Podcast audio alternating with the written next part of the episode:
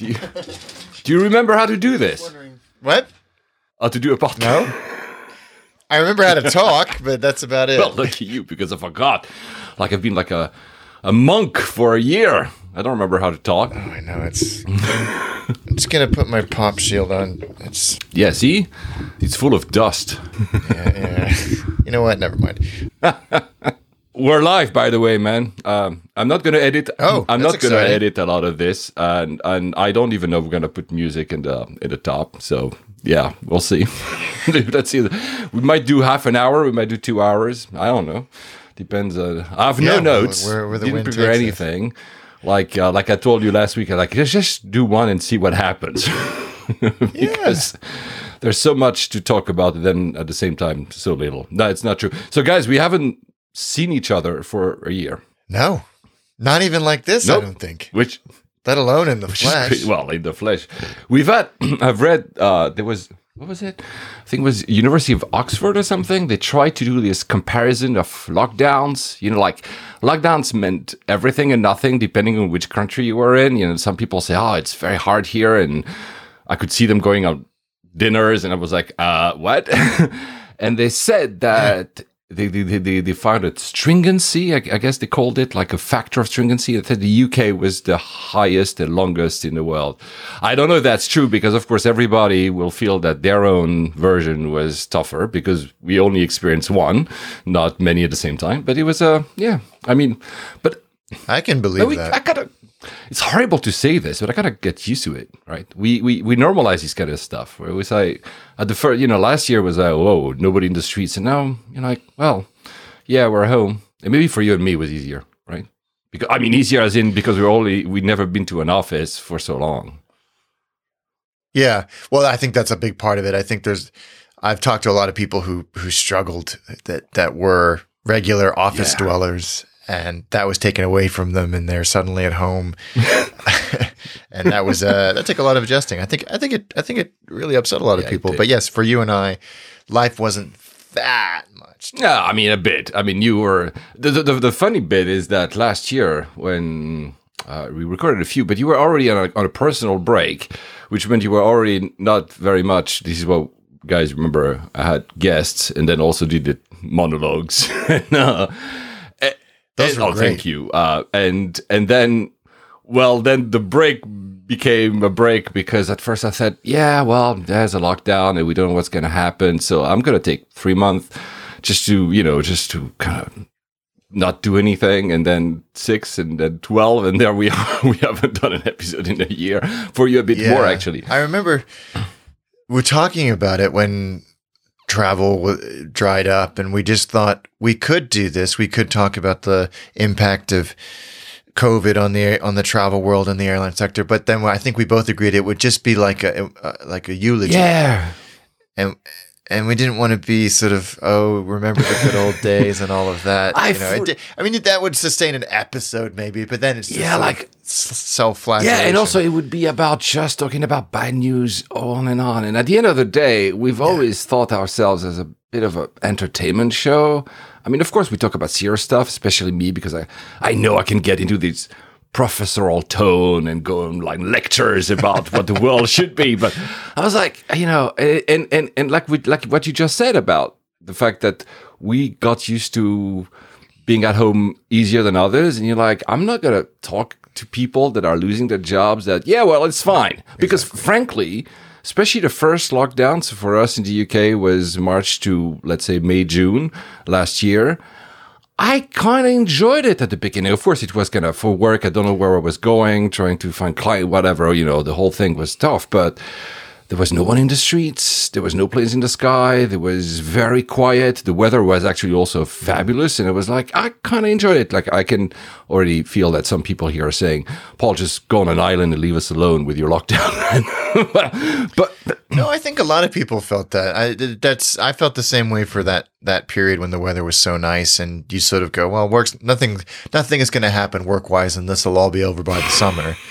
And so there was that sort of balance of no ob- or less obligations or different obligations, and then that optimism of oh well it'll be fine, and maybe we'll learn have learned a lesson or two, and then I, I think I think the one thing one thing we learned is that uh, everything we think goes quickly takes a long time. I mean, we're still in it in a way, right? In 2021 could be actually even worse, depending on where you are, right? Currently, if you're in India, for instance, not great. Um, uh, But also that I know I'm gonna self-qualify both of us as smart people when I say that. So sorry for the bragging, but I think if someone hasn't changed ten times their minds in the past year, there's something wrong because. I thought, you know, at first, like, yeah, it's going to take like six months. And I mean, we all said, you know, we knew recovery 2023, four, whatever, which is still on track, basically. Mm-hmm. But, you know, we learned we're going live with all the new stuff. Like, oh, there's a virus. Oh, there's a variant. Oh, this that works. This doesn't. We should do this. We should put the kids to school, not to school. And it's so hard. And that's also the other thing why I didn't kind of want to record because the noise level around us, as in maybe not us because we're not a lot on social media, but was so high. And I was like, I don't want to get into debates and and get people saying, no, this is bad. I'm like, whatever. But yeah, that. Yeah, there was, and there was so much speculation and so much armchair, you know, just prophetizing, if you will. Uh, just people just uh, trying to predict the future, and it wasn't going to happen. And then it, it all got exhausting because you would find something that aligned with your own hopes, and you would you would you would hang everything on that, and then of course, inevitably, it would turn out to be, you know. Which is which is very human and understandable. I, I understand that if you Of course, you need something. if you don't have, especially for those who lost their jobs or companies or. Uh, of course, you want to believe that your framework is the correct one, and this will be over. And I think actually some governments here in the UK, I, I, I truly think, truly think that they thought it would be over in three months. The, what I what I was more pissed off about for a while was people that kept saying it's over, and every time we were slapped in the face, and they never changed their minds. I'm like, uh, and even you know sometimes deleted their past tweets and past articles just to kind of reiterate the same thing. And I was like, it, I, I don't think the story is is written. I don't think we will. I, I might even not sure we will ever know what was the best course of action to have done. I think obviously lockdowns did work because when you put everyone at home, well, of course the virus subsides. I called it in. Uh, I want to thank the guys at uh, Fly. So what's a Seat One A? Fly Seat One A is it? When they got me, I called it a forest fire. So of course, when you put the wood into a house, well, there's no forest fire, and Yeah. but I don't think the story has been fully written. We don't know. There's been so many different behaviors. We've seen countries do totally different things, and it worked. In some countries, didn't work, or it worked for a while and didn't work. It was it's really hard, right? So It is hard, and it's been really interesting. I mean, we for the first for, uh, for most of 2020, we all looked to Asia, and and and uh, uh, Oceania just sort of said, "Oh, they're they're just they're na- I'm so Yes. envious. They're nailing it. Looks like they're all going about their lives." And now they're sort of all glancing at us, going, "They're they're smashing this vaccine." I- I know that this is- there's a disconnect. this is interesting. I, I thought about it a few months ago. I was like, is it because since it didn't have it as bad as we did? When I say we, is of course Europe and the US and a few other countries. Maybe the sense of urgency to get the vaccine is not as high because they kind of weather this. I mean, we see people going in, you know, concerts in Australia or events in Japan Yeah. and so on and so forth. So maybe the sense of urgency is not the same. So suddenly, yeah, we have no choice but to put a vaccine in everybody's arm because that's our way out. Whereas in Asia, they can probably wait a little bit longer. I don't think it. I'm not sure it's a great strategy, however, because at some point the world still has to open up, right? But but yeah. Well, I think I mean that's the key. That's the key, and I that that's talking to friends in Australia, saying, "Yeah, life is normal. Life is good if you have no need or desire to leave Australia." And that, as you say, that that won't last forever But you remember how for many, many, many remember reasons. how we were both saying, "What Australia is saying they're going to stay closed until December 2020? Are they mad?" And now we're like in April 2021. That's not possible. That's never. we're all work. basically fools. we're all basically still uh, like stuck but yeah yeah it's um yeah and australia was a kind of weird case because they made it also very hard for some australians stranded abroad to to come back because they were so strict. Yeah. I mean, we kind of know that because every try, every time you t- try to bring an apple in, into Sydney Airport, they basically arrest you. No, Oh. I'm kidding, not arrest you. You know what I mean? I So- mean, it's, it's not that far off. They'll they'll make you feel pretty horrendous about it, and they can fine you pretty pretty hefty amounts. But yeah, I mean, I, I sh- guys, I didn't take any notes, so I don't have all the comments that you've sent us throughout this past more than 12 months now. And I mean, you've the great support from a lot of people, and I will do that in forthcoming episodes. By the way, to set expectations, we're not going to prom- promise an episode every two weeks or whatever. I don't know what we're going to do. We're just going to chat when we want to chat, and that's about it. Probably maybe invite some people because some people are stuck at home anyway as well. So it might be easy to get on a podcast. this is true. but yeah, is we had a lot, of, and, and some of those were people, Ben, I'm thinking like in Australia, and some people were in the US, some people were in Asia. They were all over the world, and the experiences were all so different. At the same time, so common. I think it's the first true global event, as in like really everybody felt kind of it. As in, you know, you think about when we talk airlines, 9 11, of course, we all felt security, but the risk of terrorism at airports was not the same in every country. This one is Yeah. truly global. I, I, it's crazy. Yeah, I mean, you can talk to any any person in the world, and they will have a shared experience. They'll have you know a, a COVID experience. Nah, you're right. I don't. There's not much that we've uh, we've all experienced. Um, you know, even things like global wars. You know, there are some regions of the world that were relatively unaffected Yeah. by those. This, I don't think anybody's escaped it, at least tangentially. Yeah. I mean, it's one of the reasons I wanted, and I said that let's do one, is that, I mean, obviously we're in the UK, we're meaning the vaccine campaign is doing pretty well here. That's one thing we did right because honestly, the rest was kind of catastrophic. I mean, it's not been a great look for the Western world. I don't like that term, but you know what I mean.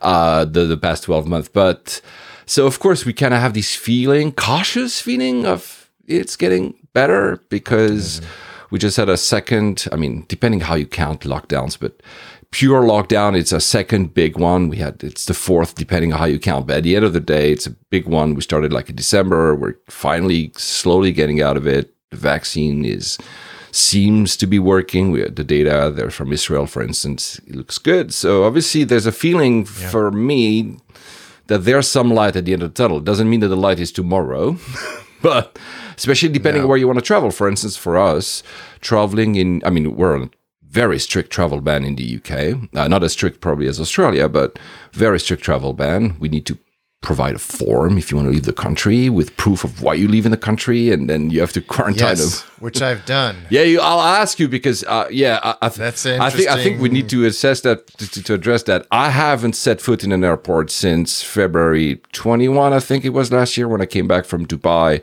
and I knew that would be the case. I'm not planning to travel actually, probably not in 2021, unless perhaps Japan opens. Well, that will be for later. We'll see if they freaking open. Uh, um, but yeah, you've you've I know you've traveled, so I'm going to ask you because I'm very interested. I've, I want to I, want to um, tell Sharon and uh, Ronaldo, two friends. I had interviewed two friends that were traveling during the pandemic because I was thinking back six months ago, more than that. Actually, it was June last year that I would do another episode, and I never did. Which means that I have these unused interviews that I might just put out at some point.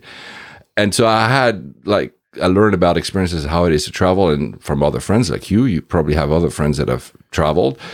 Uh, but yeah, you've done it, so um, I, I'm very curious. I've been invited a few times to to travel, but obviously the the rules in the UK that sometimes it's it's a bit the rules in the UK guys are a bit weird, but um, you have hotel quarantine upon return that you have to pay yourself for. So I'm like, this blocks Yeah. a lot of destination. And then you, the self quarantine, meaning quarantining at home, is fine for us again because we, we, I mean, we work from home. So if I had to be stuck for 10 days at home, I'll be fine with it. Uh, there's the test that you need to pay for, but I mean, I, I, I mean, this is expensive if you want to just tell, take a stroll and you used to pay 50 bucks with, you know, EasyJet because the tests are still expensive. But I would have done that. But They are but very expensive. the thing that is that was difficult for me is the unknown of the rules changing. Like a country could be added to a list or another list, and you're like, okay, so by the time I depart, I'm fine. And when I return, oh, you need to go to a hotel. I'm like, oh, really? yes, that that has caught a lot of people out, especially with the uh, with India. Oh, yeah, I mean, yeah, the rule, yeah. So yeah, but, but so since we're here, I mean, I, I don't have any notes or any threads. So I'm just. You did some travels last year. I think you went to the US a few times. Of course, the rules Yes. were different back then. Uh, the UK was very late in declaring some sort of travel restriction. It was very open for a very long time, which caused a lot of controversy. Again, here, science will tell us one day what was a good action, but I mean, you know, whatever. Um, so tell us what, what was maybe the first one you did. I think you was it Boston or California you went or something. Yeah, Boston. Uh, and I've only been able to travel to the U.S. Uh, I've only traveled once during the uh, this latest travel restriction, and that's an interesting experience. No, twice. Um, but looking back and comparing, kind of at a, at a macro level, the thing that struck me, other than the the sort of the practical elements of how airline travel is different, which I'll come on to in a second, is even if the rules are clearly laid out, the application of those rules varies wildly from trip to trip, airport to airport. I would, I would. I would add. I- I'm sorry to interrupt. I would add. However, you just said Yeah. clearly laid out.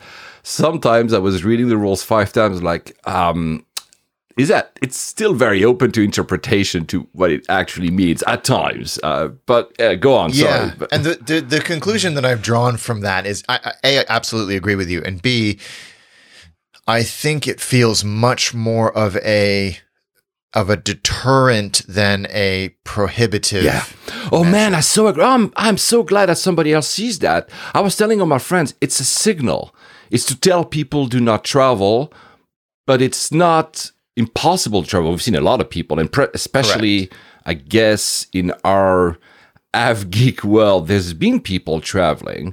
I kept telling them, guys, you're not the uh, standard. You know, the, there's mo- most people do not travel. It doesn't mean it was impossible, but I think you're right. I think it was a a lot of it was a signal to to basically deter people from traveling. And and yeah, exactly. That was so so happy that you see that as well.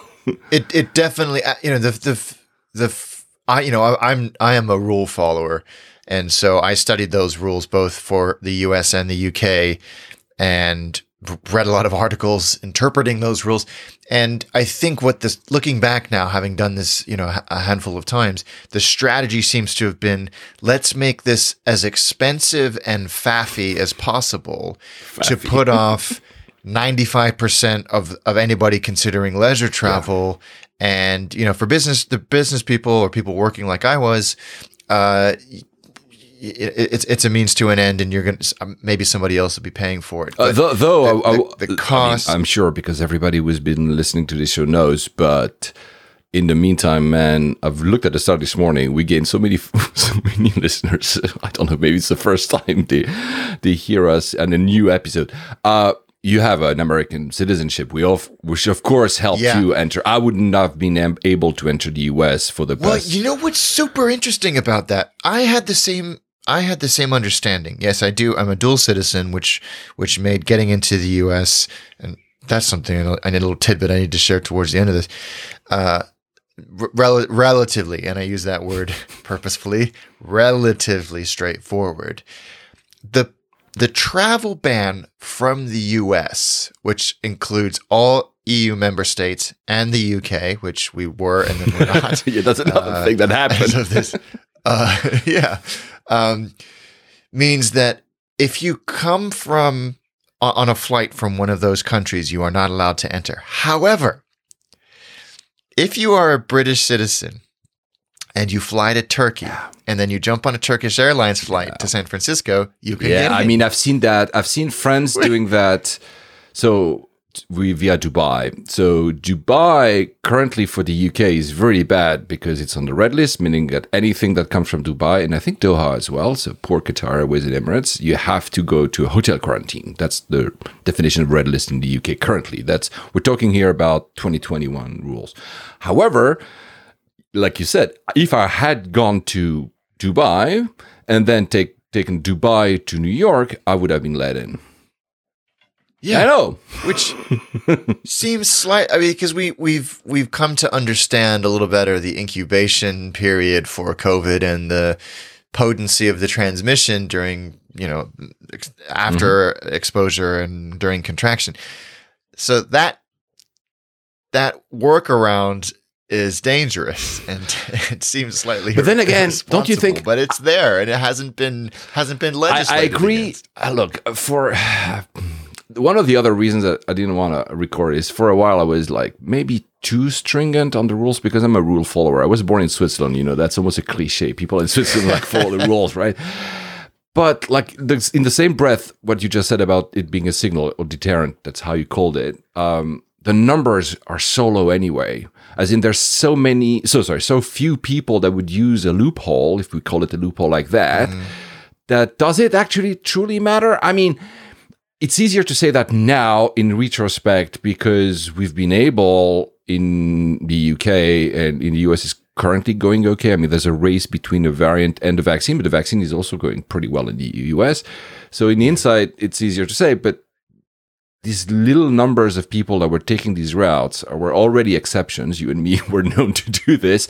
So maybe on the grand scheme of things, even though, of course, the virus was going around, maybe it wasn't that big of a deal. I don't know, man. You're right, right? On a pure stringent level, I would say, yeah, I mean, it is stupid because even currently, I mean, somebody from India, I mean, maybe India now is being blocked by every country, but could theoretically travel to a place where they can land in the US, in the UK, in Europe, etc., etc., by doing like two layovers.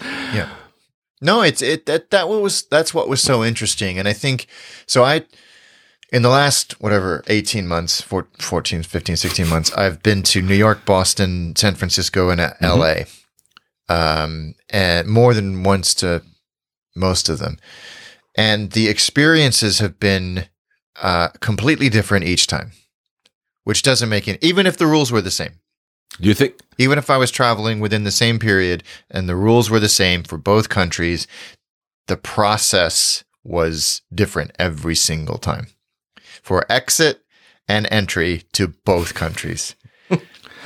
and it all depended on the day, not not necessarily the route because they're flowing the same route and the, the, the procedure was different, which is confounding to me. I think the first time I flew to New York, um, I just getting into the U.S. As you get off the airplane, uh, there in the uh, jet bridge, in the jet bridge, there were CDC reps in full PPE taking temperature, your temperature, looking at your negative COVID test, making sure that, and not just glancing at it to see that it said negative, matching it against your passport and this. Uh, uh, letter that you or declaration that you had to fill out, which is, you know, have you had ever COVID? Have you had any of these symptoms? And then when you you had to declare what you were going to do when you got to New York State. If you were transiting, you were fine. If you were staying, you had to quarantine. You couldn't leave. And they had the army in arrivals checking that form and saying, "What are you going to do? Uh, you know, where are you going to go?" And if you're, you know, they would. They were all very friendly by by contrast, in San Francisco recently this year, I walked off the airplane, not a soul. I didn't talk to a single person. Didn't have to show any paperwork, no neg- negative COVID test. When I got to immigration, the US have a new system now. I didn't even have to show my passport.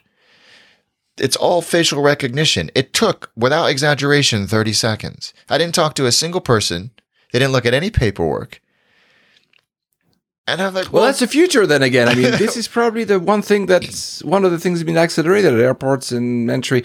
I, I will do, since I haven't traveled, for forthcoming episodes, I will do. Uh, I, I'm like you. I don't like nostalgia. I don't like looking at the past. I don't think there's a back button when people say, let's have normalcy back. There's no back. We, we get something new. It's. I hate the term new normal because this is also BS. It sells consulting hours and books, right? But uh, it's the one the, and so I, I will discuss these travels i stopped when i was in new york so going to um, with Singapore Airline, this huge flight to Singapore, and then staying in Singapore less than 24 hours, going to Hong Kong and first class, both in Singapore and Cathay Pacific, and all this. And one was actually in Dubai, and they had this. They had this system already of biometric entry into the country where you basically just walk, and there's no prerequisite to pre. Uh, how do you call that to pre-match your passport you know website when you're about to travel and this was it looked like the future a year ago and now it looks like yeah.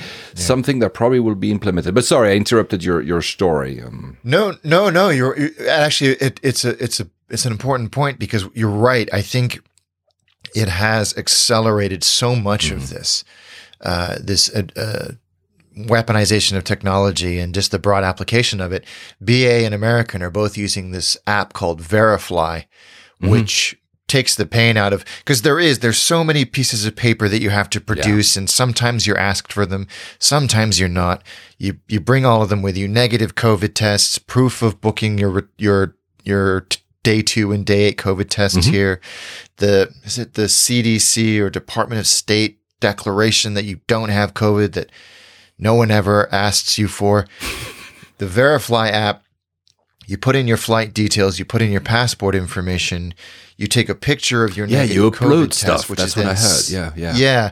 It's then manually verified and sent back. And once you've ticked all the boxes for the uh, required by the country that you're going to, it generates a QR code and your picture and a and a green border. And when you check in, you just show it to the person, and they go, I don't need to see anything else. You're good to go. I don't need any paperwork. I don't need to see anything. You're fine. They just scan it. Same at boarding. You know, but that's that's sorry. That's the airline. That's not the country. It's both. Okay. Uh, it's and I think they're starting to do this sort of data sharing. BA, American, a few others have, have, have done it, which is removed the friction from this oh, process. Oh, it's something that we've been yeah, talking forever. about in the in the industry forever. yes, I know, and it's it it because you you now have to arrive at the airport like my mother does with a whole binder of paperwork that no one is ever going to care about. But but actually, you never know when they say, "Oh, yeah, I need to see your," because the process now again changing depending on even changing depending on terminal. To get to a check-in desk, you have to show a negative COVID yeah. test in T2 at Heathrow. But then at the first wing in, in at T5, you just waltz straight in. You know, maybe is it is it because it's more integrated because only AA and BA that fly from. So for those who don't live in the UK and Qatar and JAL, yeah, but they're all one world. Um, by the way, we should talk about Correct. alliances because I think that's an interesting thing. We thought they were dead, and probably they mm. will hmm. be reborn in like the phoenix. Oh, um, sure. Because T2, for those who don't live uh, in the UK or haven't followed, T2 at Heathrow is the so the only two terminals open. They'll reopen Terminal Three soon, but T2 has everything, and T5 is at first was BNAA, and they added uh, the rest of One World, which probably means it may be more integrated, whereas T2 is a free for all. Um, I don't know. Maybe that explains why there's so much difference. I don't know. I mean, I'm just making shit up right right now. no, no, no. I, I think that's that's very possible, and I think because because the rules or at least the procedures have been so fluid sort of at a, at a governmental level and then excuse me each airline having to go okay well now how does this apply to us uh, changing their procedures and then communicating those yeah. procedures to the to, to to staff in the airport yeah. it's always going to take some time to to get adoption but it's it Makes that for sense. me was the it was yeah, already the road. I mean, IATA was working on the, their thing. So I haven't worked with IATA, by the way, I should full disclosure for the past year, but uh, on their thing called One ID, which was this idea of ID and not idea, this idea of putting all the documents on digital, so including your passport. So basically, what you're just describing right here. And this is actually the foundation of their travel pass, which is one of the competing standards to find a common global standard because that's the other problem is like you've had these experiences between the UK and the US with BA and AA but then what about Emirates and what about Cathay and what about I don't know JAL and yeah. what about uh, Vir- Virgin Australia I mean they only domestic now but yeah. because it's basically dead so and the the idea is that is to say, okay, let's put one app where you get your passport, I mean, at least your proof that it's you, Alex, or me, Paul, and that you've had your COVID test or whatever requirements with lateral flow, PCR, 80%, yeah. whatever the things, because that's the other thing. Yeah. And, and, and everything in one place that is accepted. I think more than 30 airlines have already tried, uh, sorry, trialed and are trialing, sorry, the IATA Travel Pass. Singapore uh, Airlines and Singapore government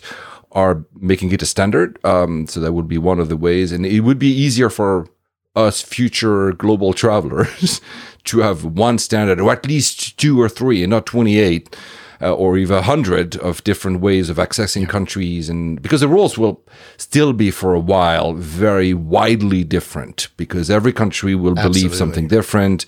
Every country will have maybe a different stage of their pandemic. I mean, we're seeing what's happening in India, Pakistan, Philippines, Bangladesh, Sri Lanka, these countries currently, or Brazil, or you know some of the countries in Latin America they're the, the there's still a, an asynchronous way of seeing this pandemic. So of course there will be variation in the rules, but we should have at least this. And it was there. I mean, you and me were talking about yeah. this all all the podcast long about you know it would be so yeah. easy to have an app to do this and this and I think the the one different thing with very VeriFLY is that the name of the app you mentioned VeriFLY is yeah. that I think Travel Pass and Common Pass and a few others because some governments, especially in Asia, are a bit afraid of fraud.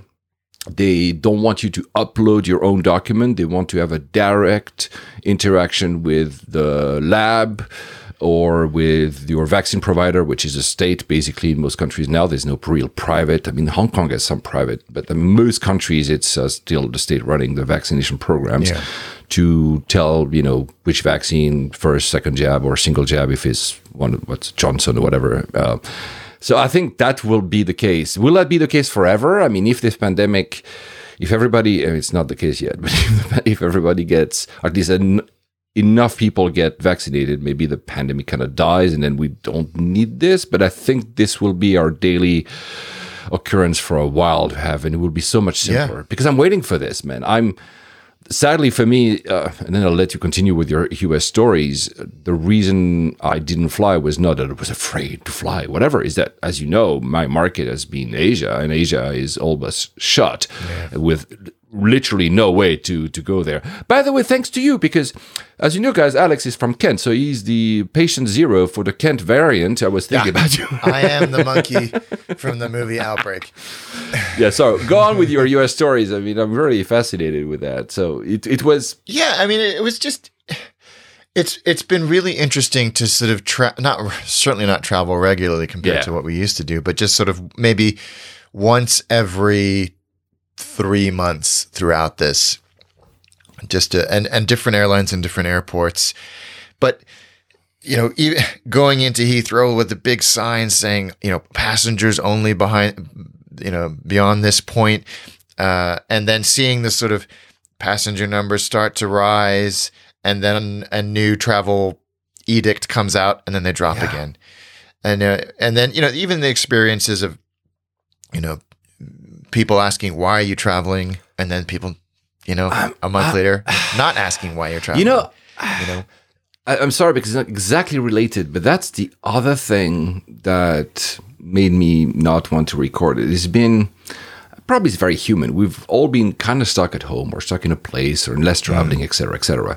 Et there's been this tendency uh, of suddenly seeing the world through of course, the internet and very locally, but looking inside out, right? You're looking like uh, during the first lockdown, as soon as you saw somebody in the street, like, what is he doing there? He's not supposed to what be there. there yeah. And this kind of sentiment yeah. happened with travelers. I could I could see in in both directions. I could see some people that either they were envious or they were concerned or they were they thought it was stupid, like questioning why people are traveling. And there is for some people a natural reason to travel. First of all, authorized. It's not illegal to travel to attend a funeral or to attend some type of work. And second, I've seen travelers that has been a bit sadly enhanced in the AvGeek world, just dissing those who are not traveling. So are you afraid? Well, you should, you know. Yeah. And I was like, guys, it shouldn't be a battle. I mean, first of all, we're all responsible for our own, you know, level of comfort, I guess. But adherence to the law, which was very high, by the way, all these articles saying that people are cheating is not true. Most people adhere to the law when they're told not to do something. They're told there's, of course, if for some people it's hard because they lack money and they need to go out, for instance, of course they will. But that, that's the thing that this kind of judgment on choices of people was a bit uh, unsettling for me. I'm like, first of all, I'm happy if someone can travel because first, if they are allowed to, some countries never. I think, for instance, Mexico, uh, Tulum especially was a big yeah. place where a lot of people went, but there was almost no inbound restrictions. So fine if you're there's none. You yeah. can go, go, go. I mean, why would you not? And then, so I'm not saying you shouldn't be responsible and shouldn't be cautious when you travel, especially at the height of the pandemic. And I'm talking height of the pandemic for the UK or for the US. Now it's lower. But to bash people online, I was like, oh, I, I, I, tuned out. No. I, am not on Facebook anymore. I'm not on Instagram anymore. Which, by the way, I should point out. I know I talk a lot. This is one of the reasons, guys, that I kind of stopped replying to a lot of people. Um, you know, just saying, "Hey guys, how are you?" It's not because I didn't want to, but because I just tuned out. I said, "Oh, whatever. I just don't want to hear this anymore. It's not interesting. Yeah. There's yeah. other stuff to care about this life."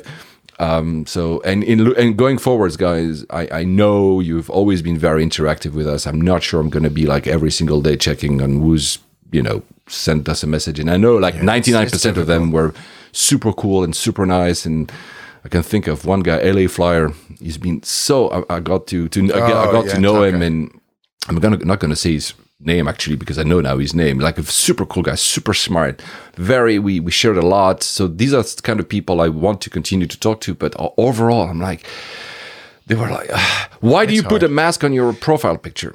And I was like, I didn't do that. I mean, did I? Maybe I did. But I was like, ah. Why do you have a hat? Yeah, like, yeah, because I like being alive. Uh, yeah, yeah. It's it's it is frustrating, and actually, you know, it's really interesting you bring that up because you'll sit in a. I, I was in T2, I was flying on United, and which is an interesting there's an interesting story there, which I think United. you highlighted actually on Twitter. United.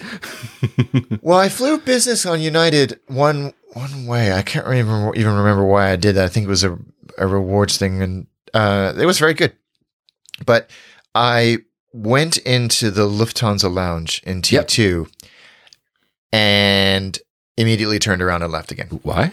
Because it was a. This was in you know the height when things were looking really, really maybe October, okay. and it was ramped. Oh wow! And yeah, I think it was the only one open at Heathrow, by the way, for um, Star Alliance. That yes, correct. And and then everybody else was using the Plaza Premium one downstairs, which is a very good lounge. But it's it, there was a lot of people taking advantage of the you don't have to wear a mask when you're eating or drinking rule. Yeah. And so they would have a, and I, would, I was like, absolutely not. I'm going to go and sit in a massive open airy terminal. I don't even want to be inside anyway.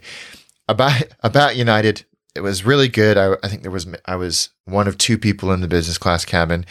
They show this sort of propaganda video with it's a little sort of three minute science explaining video of how they tested airflow and the risks down to 0.0001%. And this is the technology and the CD, blah, blah, blah, blah, blah, blah, blah. I thought it was an, it was interesting, but of course it was propaganda.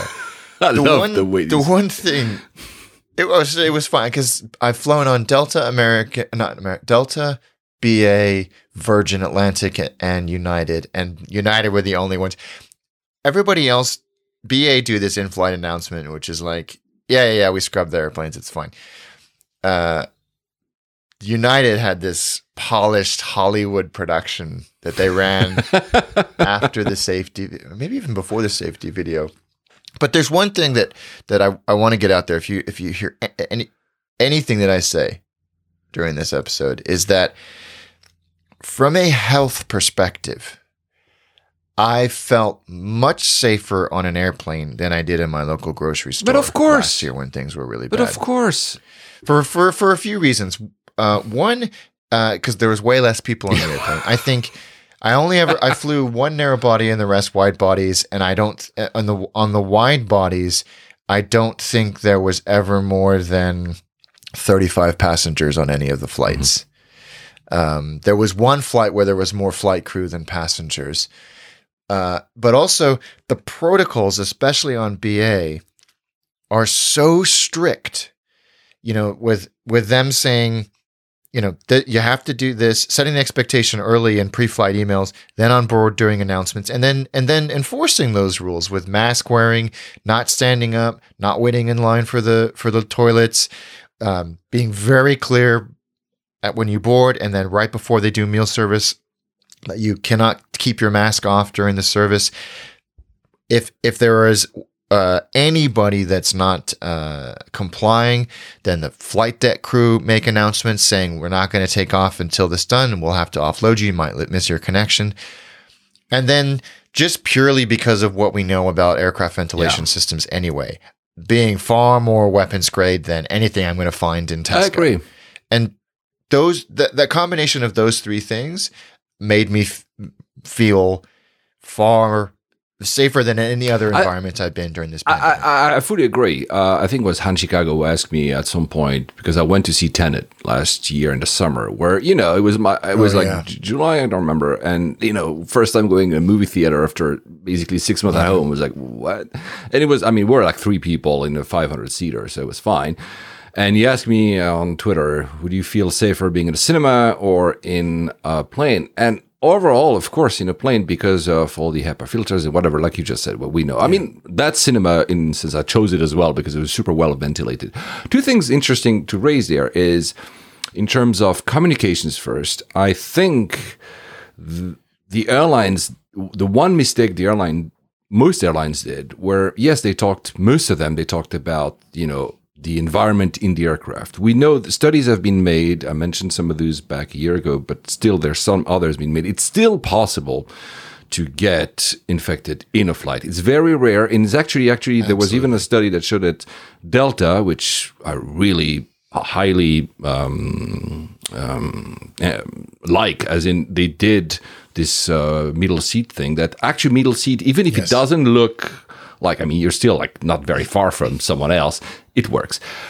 The the point, however, that they missed, and I understand because they might not wanted to tell, it was the main primary issue to bring people back on board was less about being feeling safe in the aircraft. It's about governments not wanting anyone to come in, and we've seen what Hong Kong is doing. You have 21 days quarantine, and every time a flight arrives that has even one single person, or maybe the threshold is at four, um, that is COVID positive, the airline is banned for two weeks. Emirates had that, uh, Air India like so many times, and so it's the communication was yeah, it's nice to go in a plane, but the problem was more of the the the the states. And the second point that I found interesting and also a bit infuriating is that a year on, our feeling that you both and you and me had that masks were a good thing because it's a respiratory disease. It kind of felt logical. We're not scientists, but he felt, and especially, come on, a mask is like a cheap thing you put on the mouth. And it, it will come.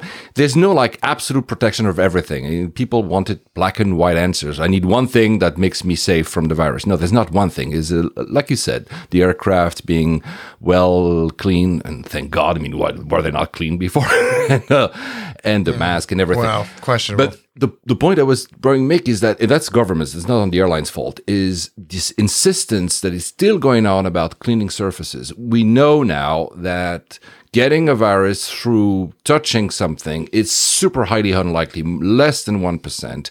That most of the virus is either direct um, droplets, so when you cough, or simply airborne, so it kind of stays and lingers around. So you need proper ventilation. I suspect and I cannot say that for all countries, but for the UK, for instance, which kind of started only like a month or two ago talking about fresh air, I suspect they didn't want to kill the offices. Although it was banned to go to the office, uh, there were still a lot of not loopholes, authorizations for some type of business. And, and, again, I'm here not talking about somebody who works at Tesco, like you mentioned, that has no choice but to go to work. There's no way you can do I don't know like repairs on a on an aircraft engine from your home. Although you know the guys at NASA were able to put a thing on Mars, mostly working from home. Uh, but the yeah, it, this incredible. insistence was probably because they, they they realized that as soon as they were emphasized the fact that we needed proper ventilation would be outdoors, both the schools and the offices would be questioned by the public. And I think yeah. that's the. I get it, uh, at, but at the same time, the lack of uh, clarity sometimes from governments then influence the rest of us influence like suspicion. Are they telling us the truth? Like you remember when mm. back in march 2020 they were telling us not to wear masks because the actual reason is that they were afraid there were not being enough masks for health professionals. Instead of just telling us you know we don't have enough masks for health professionals please hold off they told us yeah we're not sure it's useful. And then of course now you have still people remembering that and saying yeah but they lied to us. Are they are they lying to us now? And they're like yeah and yeah. so this insistence of, of, of deep cleaning aircraft, which I find great, uh, yes, but I'd like to have the entire supply chain of travel, so the airports as well, the lounges you just mentioned, the one in, uh, they're properly, I'm sure they're properly ventilated, but this insistence made that people are yeah. still cleaning their groceries. And I'm like, I never did it, by the way. Yeah. Like, it, no, it's a respiratory disease. Probably the air is the most important thing. And I, I, to I agree. I think in a plane it's pretty safe. I think it is. It, it I I never felt unsafe uh, on a plane at any point um, from from that perspective. And you know they they give you a little personal kit with uh, hand gel and wipes and everything. So if you want to wipe things down, surface wipes and hand wipes, and you know that's that's reasonably reassuring. And you know this just the, saying the mask protocol and that face shields weren't enough. You had to have a mask and a face shield if you wanted to wear a face shield. They they were all across the board very very strict about this. What was and and of course the boarding pro- process changed completely. the the the deplaning process ch- changed completely. I mean boarding for, for BA anyway. Mm-hmm. No priority boarding whatsoever. It was done from the back of the aircraft to the front of the aircraft for very obvious reasons, meaning you're not walking past yeah. people. But then uh, again, when you have 35 people, it's okay not to be in a priority. Yeah, exactly. and then they they changed it a little bit to have first class people go first because you know, on BA planes they're at the, yeah they're at the yeah, very front of the cabin. Yeah. There's no chance that they need to walk past anybody. But but you could be their number one traveler, and if you were in economy, you boarded last. But the whole process of boarding, like you said, took you know, no no time at all. Flights were always leaving early because there was no slot, uh, you know, fights or anything yeah. like that. but it's, you know, interestingly, what you say about the lounges.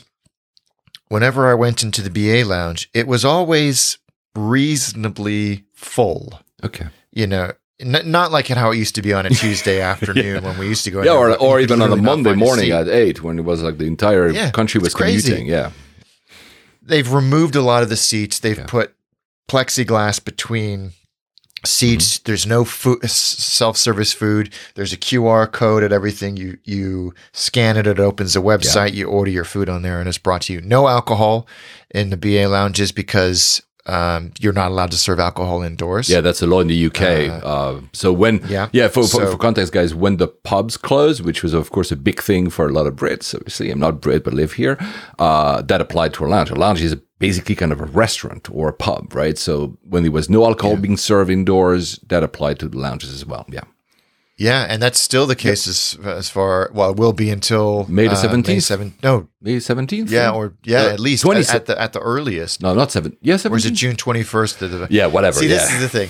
We're not hundred percent sure about anything anymore. But but but that was that. You know, that's that that is what it, it is. Is what it is. I still always sat in the in the sort of quote unquote outdoor yeah, area, yeah, yeah, which yeah, is yeah, just yeah. extension into the terminal itself. But that's quite airy. That that space. part of both, even the other part. This BA lounge is quite you know very tall ceilings and yes. kind of open and airy. I wouldn't feel I wouldn't feel afraid or whatever. I mean, I would no. never feel afraid anyway. No. I went to Tesco all every day after my runs, and I felt okay. But I mean, yeah, it's it's. I think it's an okay launch for it.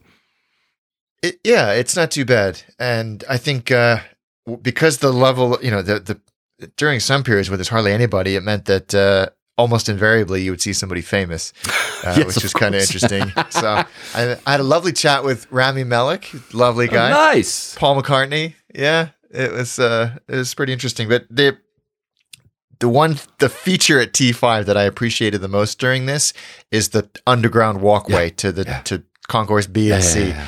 because ordinarily you jump on the the people mover and I remember going down in the lift the door opening seeing Ma- 50 60 70 people waiting going absolutely No, no, way walk.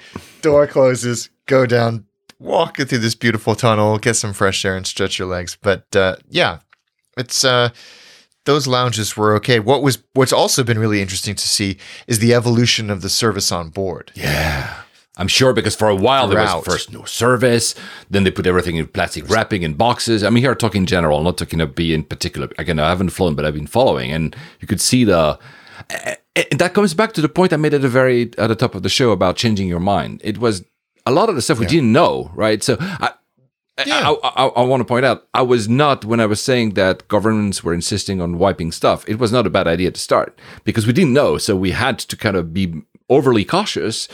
And and, and airlines probably did the same in lounges and everything. They're like, okay, oh shoot, and the and the airlines had the the added, I guess, pressure of wanting to make you, Alex, feel comfortable.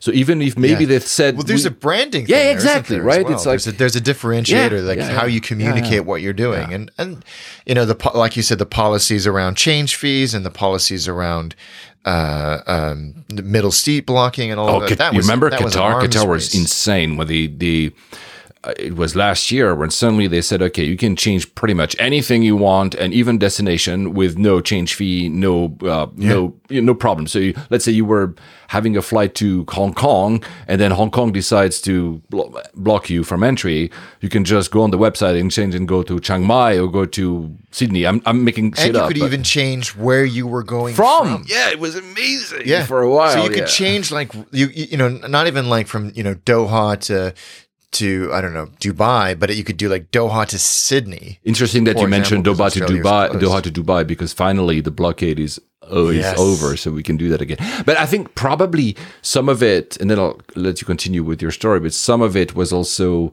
they knew there was no passengers. I mean, there were very few. uh, You mentioned uh, having depressed travelers. I mean, not having a lot of people at the lounges and in your flights. I've had a friend who's done Zurich to an acquaintance Zurich to Singapore. So Singapore is also closed. Uh, came to Europe for personal reasons.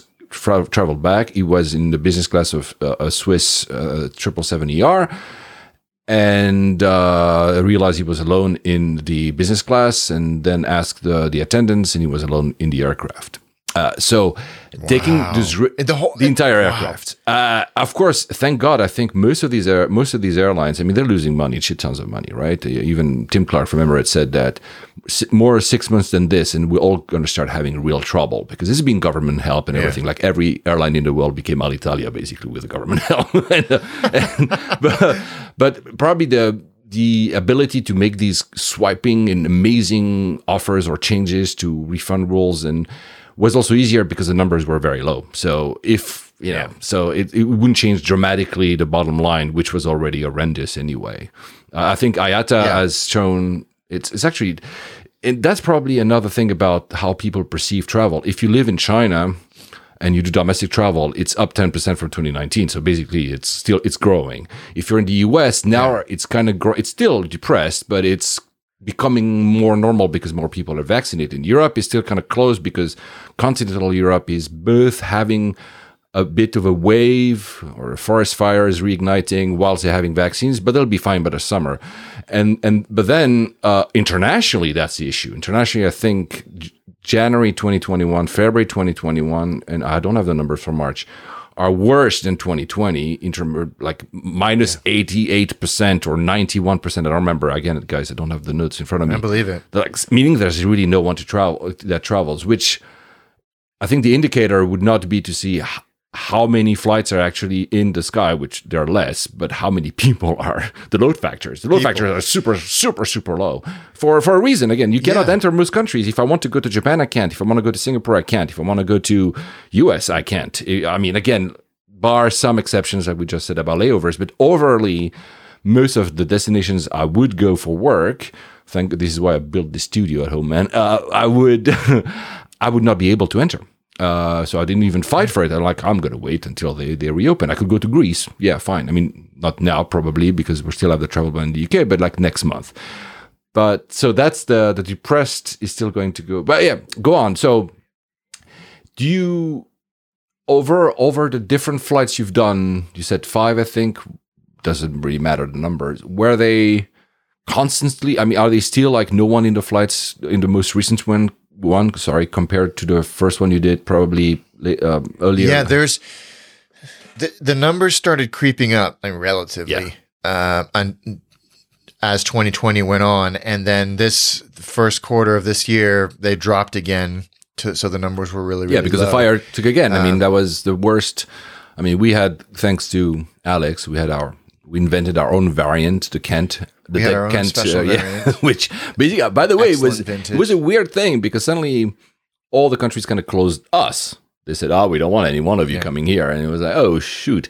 But the Yeah. blessing is it's not a blessing because let's not forget people died and people have long COVID. My brother has long COVID. It's been a year. Uh, it's not great. jeez. um, so, which is another thing when people talk about black and white, like how many people died. I'm like, it's not only how many peop- people die and what age they are, uh, and if it's only age, doesn't mean I can run over your grandmother and not been having any issue because you know she was supposed to die anyway.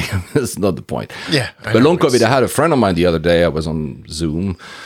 Oh, damn Zoom. I was on Zoom with with him, and suddenly he kind of opens his shirt, and he has a permanent ECG on him, uh, linked to a hospital because he has long COVID. And I'm like, and the guy is like in his 30s, and I'm like, oh my. So the blessing, come back to what I was saying, the blessing is that because we were kind of early to have that new fire in the UK, suddenly now it feels better, and Europe is slightly delayed. And again, I'm here very cognizant that countries, like I mentioned them earlier, are in the middle of a very, very bad situation. Um, anyway, sorry.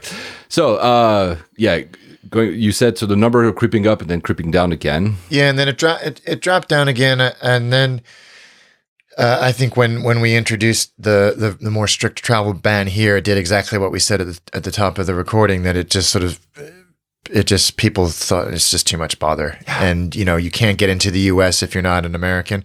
Always the return flights were busier Oh, um, okay. because you you can get into the UK and Americans can sure. get into the UK Sure, sure, with, you know with the, with the same quarantine laws that we have and the ability to test out. But on average, you were doing about six COVID tests per round trip. Um, for the entirety of the, uh, of the pro- so you would have to take a COVID test to get into the US. You would have to take uh, a, a COVID test to get back into the UK, Mm-hmm. and then the the day two and day eight, and Yeah. then test release if you want to, and then Which that, a that's couple of that, others that's here the one that's optional in the in the UK. So you do day day two and day eight. I've never done them, and but Yes. day, day five you can do one that you have to pay on top. It's private, and if that one Yes. clears you, you can get out of quarantine. Right?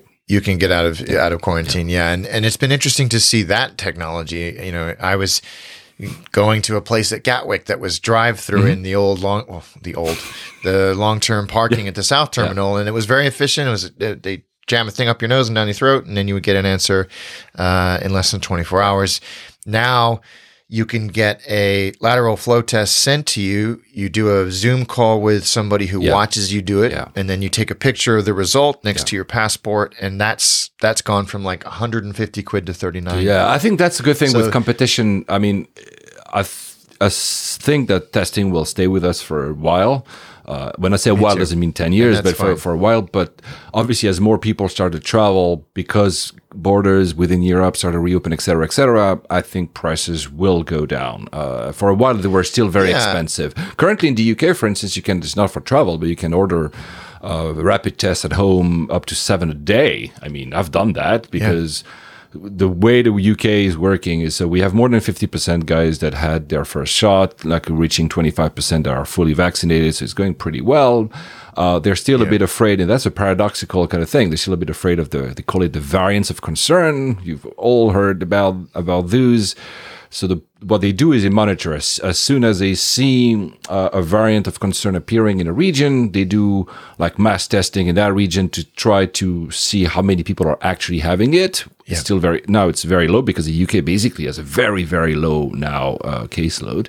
But my area twice we got uh, the South, Af- Yeah, the South African, South African, and currently yeah. we just finished. We had so we all needed to do tests.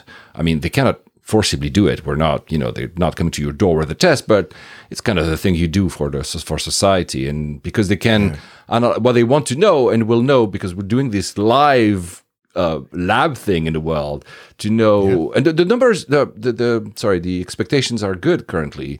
That most vaccines seem to be working against most variants. Currently, the the one in India that freaked out a lot of people seems. I think we shouldn't be overly crazy, afraid of the variants. We should be concerned. That's why they call it the variant of concern. And it seems to be working. The South African is the one that's a bit tricky for some vaccines. But oh, by the way, we're blood brothers, man. We have our first shot, you and me, blood brothers. Yeah, yeah, yeah. That was a that was a, definitely a sense of relief Yeah, uh, nice. to to get that first one. But you're right. I mean, and that's actually an important thing to say.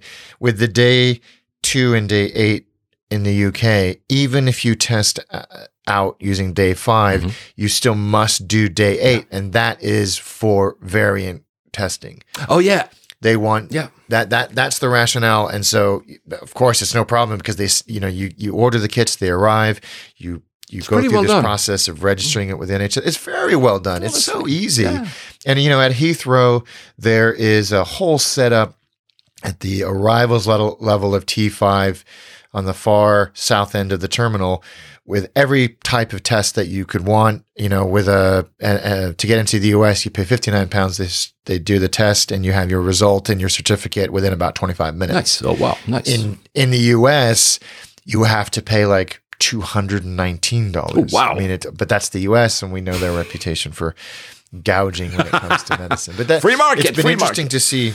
Yeah, I know exactly how, how that's developed, but yeah, it's uh, but you know, to, to come back to a point you're making, like, yes, I mean, initially, all you would get a a, a boxed lunch on these on in economy and in business class on BA initially. And I have wasn't to tell wasn't you, that always the case? No, I'm sorry. well, you know Uh, what? Al Baker said that BA is a two out of ten airline. I love that guy. I, I saw that. There's part of me that no. agrees with him, and yeah, and of, of me that wants course he, defend he likes to steer shit. He likes to steer shit, but yeah. He does. Uh, by the way, he actually kind of owns. He has uh, what twenty percent of IAG. So Twenty percent. Yeah. So I mean, I, you know, I think that was probably a little bit of that's him. That's up the him. troops, if you He will. can be he, he can be an ass But at it- times, but he's very funny and entertaining to to listen to. He's very entertaining. Yeah. Um, but it, yeah, it's uh, it was, So you were saying bo- box, you, like, the- boxes uh, boxes of food in, in business class. So uh, was was that good? and it, well, I mean, in economy, the stuff, in economy, it really was. oh, nice. It was like sandwiches and salads, and it was like it was much better than the standard BA fare. And then I flew back from New York and I and business, and it was a box thing, and it was absolutely delicious. It was like this Middle Eastern meze. oh wow. And then when they, the first flight I took back, when they said, "We're really happy to tell you that we're back to the normal service," there's glassware, and I was like, "Oh," okay. and it was, it was okay. I mean, it was the standard, back to the, the braised beef and all of that. Um, but they're like, at least we can pour you a bottle, a glass of wine, and we don't have to give you a bottle that's from the same, you know, that, that everybody else is getting. So it's it's definitely uh, it's definitely coming back to what it used to be in terms of service. But what was interesting and heartbreaking in a way, and this didn't this happened more than once, Mhm. especially in the early days. Yeah. I would they would come and do the normal if I was sitting in economy, which invariably I was. Uh, welcome back, Mr. Hunter. Thank you for your loyalty. Blah blah blah blah blah. And I would just say, I said to one lady, uh, older, more experienced cabin crew, who was she was the the in flight service manager. I said, "How how's it going?" And she kind of looked around the cabin and slumped down next to me oh wow. and said, "This isn't fun anymore. I know. I'm, I'm sure. retiring." Oh, fuck. She's like, "If the magic is all gone." Uh, She's like, "We- it, it, "It's it's not fun." or, uh, for any what, of what you just said, of course, uh, first, uh, I, I feel for people in the industry. I've got a lot of friends who lost their jobs, lost their companies, or the companies went down, liquidation, etc., all around the world, and uh, so that sucks. Um, uh, so selfishly here, so I know it's not completely related. I, I, I've been good, guys, for the past year. My business has been, thankfully, touch wood in front of a big table here. It's okay. But part of why I didn't want to force travel, because I could have traveled, like for leisure, there were parts. It's not fun. I didn't want to go through all that shit. I'm like, I'm going to 25 tests and doing that. I was invited to Pakistan, for instance. So Pakistan was for work. It was before, it was when it was good over there, was authorized uh, as part of work. I could have gone. Uh, but the rules were so complex. I had to take a test before I home, and because there were some specific rules. Anyway, it was Emirates rules. It was rules from Pakistan. It was rules from the UK. And I was like, "Will I go for three days?" Like, it was not about the price because the client would have covered probably all the tests, but it was also about the fact that I would have been not able to go out in Pakistan. Because, of course, maybe you can bend the rules a bit, but there was already like, I was like, "Why am I doing this for?" Right? And and and the fun, a little bit of the fun. I- I'm sure you had fun in some of your flights. I'm not saying it's completely bad, but I- I'm sure part of it will come back. I I said there's no back Yeah. button, so I- I, I- just I- did that. But but yeah, No, you're right. I it it was, and that that was not an isolated conversation. No, I'm sure. Just just I've when I sure, flew back from New York once, um, they. I have to tell you about the Virgin Atlantic. but was experience it? well, but uh, so, was- sorry, sorry on, to interrupt here. Uh, Do you think because you just mentioned New York? We've heard a lot of stories about flight attendants in the U.S. with all the people, you know, the whole mask thing in the U.S. was. A, I'm not going to even go, go there. There was a lot of, you know, um, pain from flight attendants with a lot of articles actually in the past year about that, about how they didn't, how hard it was to quietly try to police and being kind and having a lot of oh, pushback and being no. insulted and being also insulted online. And you must make your job. You're like, guys, I don't envy them at all. I mean, they're, they're it's not fun for them. I would imagine at the best of times when yeah, you're, exactly. when you're working a crowded flight on a busy corridor. Yeah. you know, it- you know that's delayed or whatever. You always have like that guy was an ass anyway You already. always- yeah, who's just going to be an, an ass, and and it took a long time for the FAA to make Yeah. it a law. yeah, yeah, yeah. And yeah. so then it became, you know, the individual airlines made it policy first, and then it became a whole "don't tread on me, you're infringing on my rights" thing.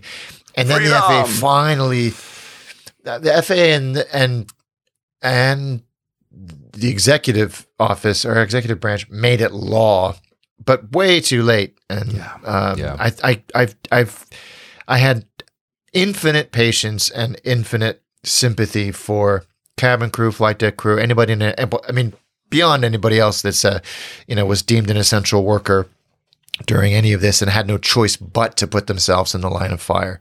I and it seems to have been, you know, uh, a little getting a little bit better, and it's been kind of fun actually because, and you know, let's set aside the negative ramifications of what I'm about to say or, or implications.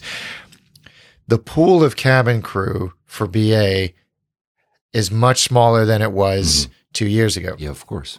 So there were instances where I would have the same cabin crew Yeah, on flights, and they're like, "Oh, hey, good to see you again." And you would sort of you, you know trade war stories, and I asked them like, you know, what do you when you get to you know your destination outside? What what do you do? Do you have to just go to a hotel? And they said, well, no, places like you know New York, we can we have to stay inside or had to. In San Francisco, we can go out. There are places like the Seychelles, which we all fight each other for because you can go out. You know, with it all and and Hong, Kong, uh, uh, I'd, I'd said I'd take Hong Kong because it took a very hard line of this uh, pretty early. Mm-hmm. Um, the quarantine, the the, the the flight crew, the, the actual quarantine, like even you cannot do a, a maybe it's changed now, but I think for a while.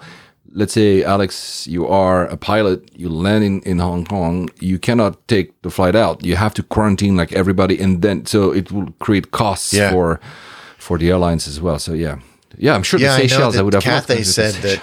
Oh, I know. You know, go to go to the Seychelles and you can't do anything except uh, chill for Fine for three me. or four Fine days. But I know that Cathay said that the only thing that was keeping them alive was a slight relaxation of those restrictions for cargo, cargo. crew. Yeah, because I think they was it what was it like they were having 600 passengers a week or something. Like I, I don't remember the number. Like Across the entire network, Exactly. yeah. Uh, So they, by the way, the guys they they are uh, merging back. I guess Ca- Cathay Dragon. That brand is disappearing. It's going to be Cathay. It's going to be much smaller. They're deferring a lot of orders. Uh, like like all airlines, basically.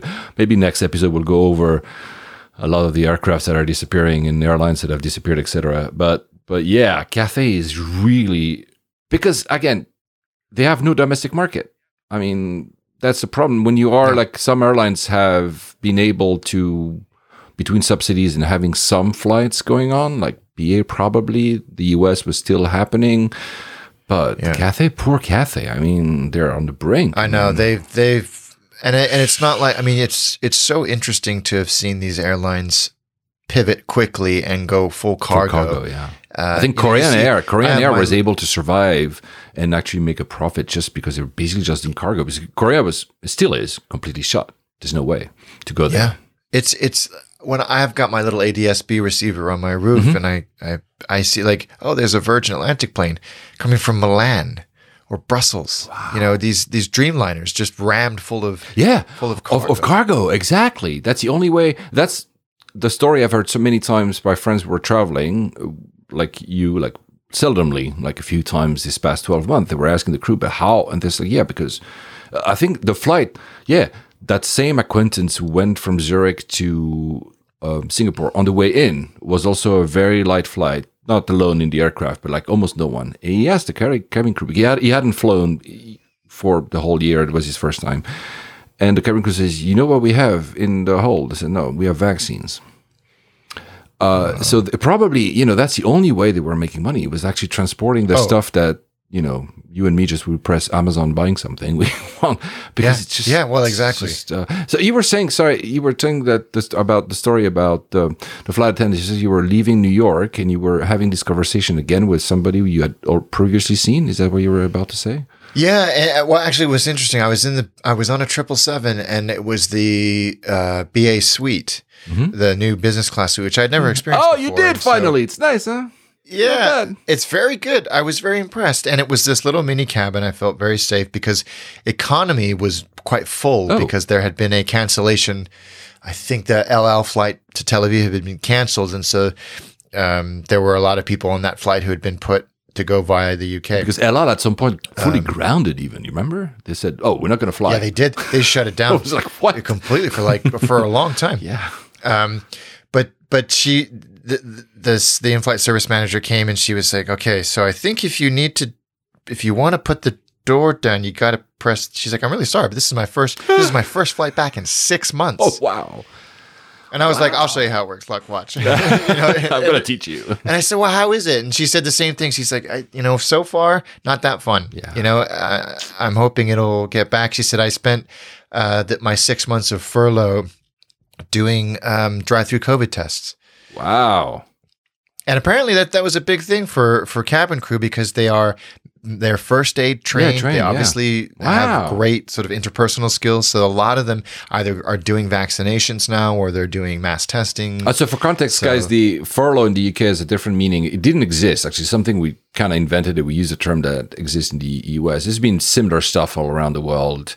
Uh, furlough meant that you stay on the payroll, so you're being paid up to a certain amount by the government, basically, uh, through the payroll of the company. Uh, but you're you were allowed to do other jobs, so like delivery driver, or like you just mentioned. Uh, I say delivery driver because I know a, a few guys uh, that were in the industry that did delivery deliveries for a few months before being recalled. So in the US, it has a slightly different meaning because furlough you're not paid, but you stay on the payroll, so you can still have health care.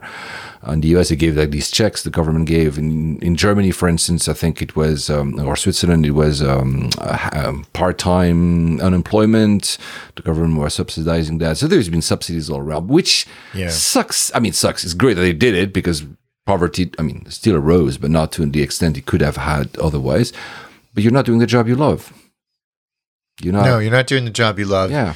Uh, and, and yeah, I, I would, I'm interested to carry on those conversations with cabin crew Yeah. and just see, you know, how's it going? What, what have you seen? What's changed? um, when do you expect your your your colleagues to return, if, if ever? Um, but it, yeah, it it there were they were very melancholy conversations. Of course, and I think. Yeah. The one joy that we that that was universal, and I appreciated this as well, is you know you when you're sitting in your seat and there's not really anybody around you and you sort of hope that no one is anywhere near you and you shift uncomfortably in your seat if somebody's in you know or you or they cough and you're looking at them going like you look sick so you're you're you're you're on edge like i like i had the same experience as you i went to see akira and the bfi yeah. um uh, IMAX, IMAX screen theater, yeah. and i couldn't focus completely on the movie because you're kind of looking around going i don't know there's that person is 25 feet away from me but mm, anyway um the the the joy of flight versus flying, mm-hmm. the joy of flight uh, has never meant more to me. Where and I have no sh- uh, embarrassment or shame in sharing this. The first flight I took, uh, you know, during after months and months and months, and you know, battling some other other things in my life as well we lifted off the ground and into the clouds, and I, I burst into tears. I understand because that magic was so potent and so powerful and so missed. Yeah, yeah. I, I don't know, I, and it it doesn't. I still get that feeling. I think now. that never goes away.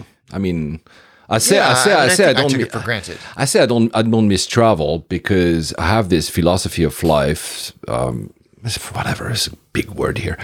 I, I try to focus on what's there and not on what's not. So I kind of yeah. put traveling in the drawer in my mind and say it'll come back when it'll come back. Again, I use the term back. Yeah. You see, I said there's no back button. I keep using that, uh, and I do that in general. Like I, I, I I, don't want to be either envious or jealous or sad or upset about what I cannot achieve, whether like I, am not going to be a bodybuilder or whatever. Um, maybe I can, I don't know, but I don't. I try not to think about this. It doesn't mean that I don't have any ambition. I have the ambition of tr- flying again, as in as a passenger, but I put it aside and I said, "Oh, come back." Yeah. But yeah, probably I will have a very similar because that never goes away. And the fact to be in other places and to see other friends and people and new cultures and food and whatever, that yeah. never goes away. And uh, the conditions upon which this is happening currently is not fun. Clearly, I haven't experienced them. i haven't only heard about them, and you're telling a story right now. But if you work in the industry, that must be like if you work in an aircraft uh, if you still work, first of all, because we've heard like many, you know, pilots as well and being, you know, furloughed or even simply let go all around the world. Um, uh, remember, we're talking about a shortage of pilot. There's no shortage of pilot anymore. Um, yeah. That must be, you know, it's like you, they're taking away what you do as well, not only what you enjoy as being in the air, but what you do as a flight attendant, as whatever. You could be even ground operations, and that's uh, in general in life. If some I, I think the way to frame this um, pandemic is a natural disaster. It's the best way we can frame this. Yeah. It's it's a natural disaster. We have to live with it. We will probably live with it for a very, very long time. It's going to get better because technology and science is awesome. I mean, let's be, come on. Honestly, I didn't believe we would have vaccines by like December 2020. No. I didn't think they would be 2025, but going that fast is pretty awesome and uh yeah. and it's a testament to human yeah, endeavor that yeah. we were able to do this and i have total faith in the the efficacy of those i, I didn't even, the, I didn't even think about and it the, and i just took the vaccine i mean especially no. Know, because there was this there was a bit of the uh, we would have literally crawled under broken glass to have a vaccine six months ago or you know like because it was we want to get out of this. And now people are like ordering a latte. No, I don't want this vaccine. I want this one and on that date. And by oh, the way, I, I want the sauce on the side. I'm like, in this instance, currently, especially where you know we're very lucky to be in, in countries that have a vaccination campaign compared to pretty much the rest of the world. There's only like mm, I think 800 million jabs. So you divide that 400 million people that gotten probably a vaccine. Um, a lot of people don't have that luck and are waiting and will be waiting. I've seen numbers for Pakistan and Philippines. Of course, I'm. I know these countries because, of, especially the Philippines, because I've been working in them. Uh, they expect to get like enough vaccines by 2023, 24, and people are now. Now I'm not going to get this year. Probably it's going to change next year. Whether you're going to be like the, the, the the numbers of vaccine availability will reach like tens of billions at some point, probably in 2021. That'll be different. Maybe you can go to a private doctor and say, "Oh, I want this one," whatever. But right now, I'm like, guys, they all work to a certain extent. Yeah. they all work. Well, it's right. Like when I went and got mine, uh, the retired doctor who was administering it said, uh, "Okay, now what you're, I'm going to give you the, the," and I was like, "Shh, shh, shh, shh, shh, don't care, I don't care. Yeah, don't care. You're right. Just juice me up, doc." Uh, Yes, you're right. He's like, "Well, no, you're having this one, and I had it too, and it's great." He said, "It's a, it's a great vintage." like fine. a good wine. It's uh, Yeah, I, I don't care what it is. Just stick it in my arm. Actually, it's I'll interesting. back in a few I don't know if you've seen. There's been um, I think a lot of talks, but it doesn't happen with Dubai. Actually, you cannot currently still really get a vaccine if you're a foreigner. So the whole story about vaccine tourism of what would be vaxcation, I guess it's it's that's, Uh, that's the Seychelles. I think is or is it the Maldives? I forgot. Is about to do that. They are reaching, or they I want. think it's the Seychelles. Yeah. Yeah, they, they went pretty fast. A smaller country makes it easy because it's not that it's easier. It's just that you have less people and there's less doses available in the world. So when you're smaller, you're getting faster. Um, they want to provide that as a package. But in Europe, uh, Serbia was advertising itself to Germans, especially, and, and people in the region because they were going faster. We have availability. So there's been a bit of a. But at the end of the day, just get a freaking vaccine this, this Yes, year. just- Just, get just- one so we can get a, out of this a little bit. It's not only about travel; it's about simply allowing the. You know, we're lucky; we've been able to work ish. You know, some stuff didn't work. I'm not saying it's great, but I'm not going to complain. At least not me. But so many people don't have that luck, and which you just talked about flight attendants and others. Let's try to give them some type of fun life again. So, and by doing our part, which is not very freaking hard, you put a thing in. No, it's really not. It's pretty well organized, by the way. I was super, super not surprised, but it was super well done in the UK. And I've had friends in Singapore and told me, Oh. super well done. It's easy. Yeah, it's it's incredibly well done here, and uh, it's something I think this country should be very proud of. And I'm I'm I'm looking forward to getting my my second jab Me too. soon enough. Yeah, that's that's the other thing that is a bit uh, unknown yet is what will it give us for travel? But it looks like that at least in Europe, many countries are saying that they will open up for. It's not about opening up because even if you have no vaccines, you can get with a test. At least in Europe, they will be uh, available. Yeah. The, the whole thing that the vaccine could give you is to forego quarantine, which is the big thing. Because why would you go Yeah. for I mean the Maldives is cool. I always said the Maldives is almost a business model because I've been to the Maldives. You anywhere in a resort when you have your own bungalow, so you're basically in quarantine because you're not seeing anyone else. it's fine. And there's no reason not to Yeah. not to be in quarantine. But in other countries, I don't want to do even five days. I'm like, yeah, uh, yeah. Currently, so I'm supposed to go in Italy next month for work.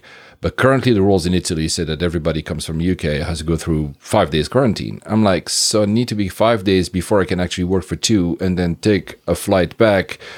Which, if Italy, it should be fine. But if Italy is changing the, well, these groups that we're about to announce, I might be going to a hotel. I'm like, no way.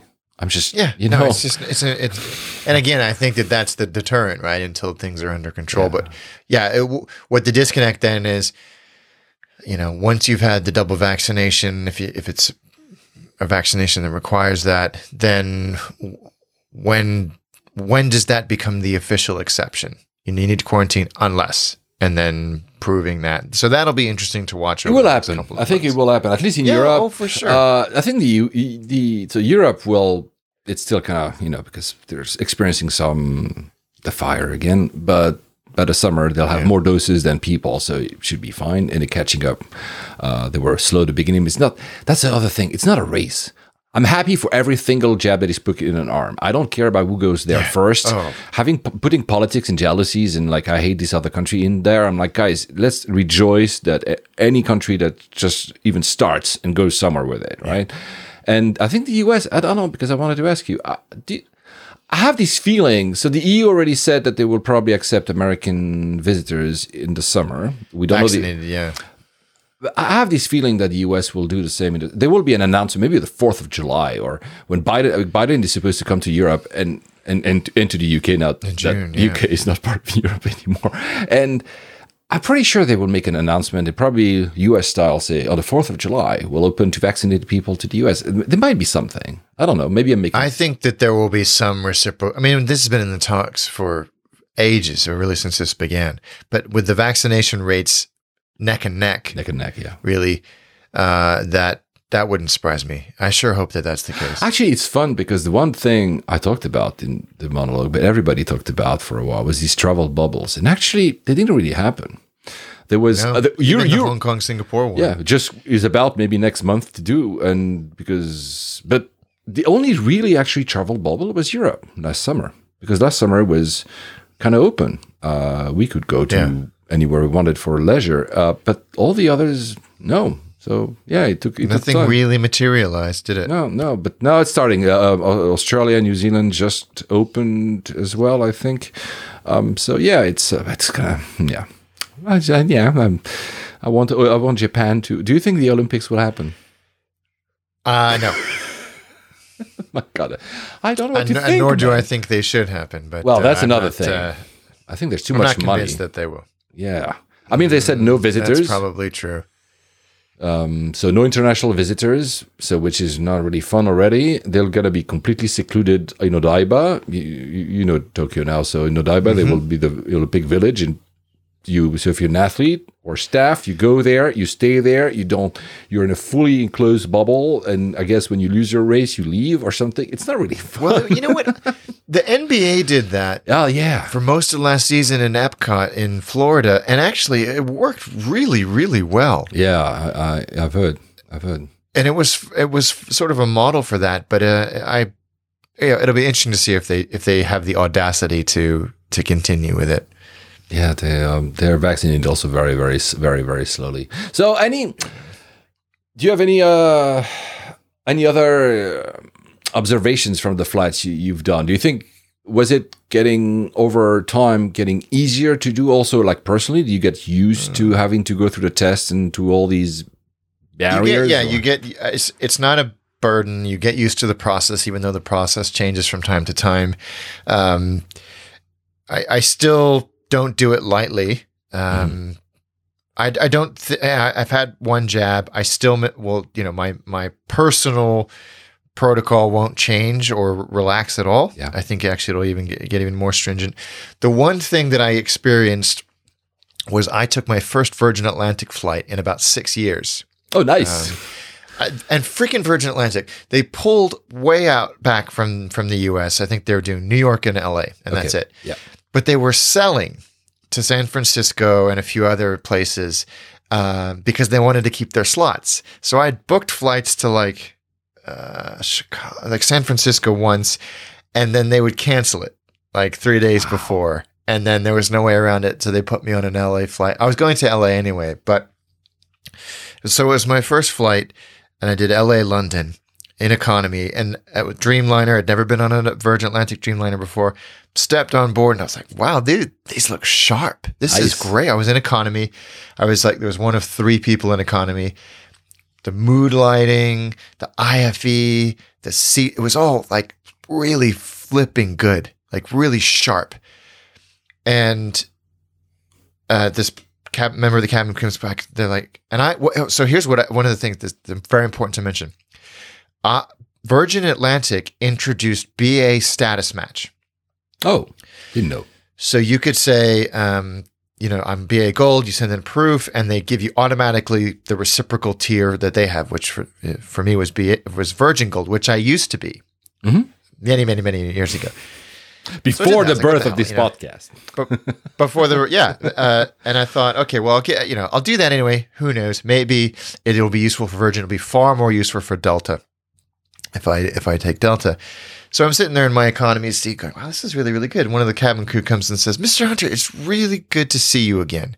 Come with me."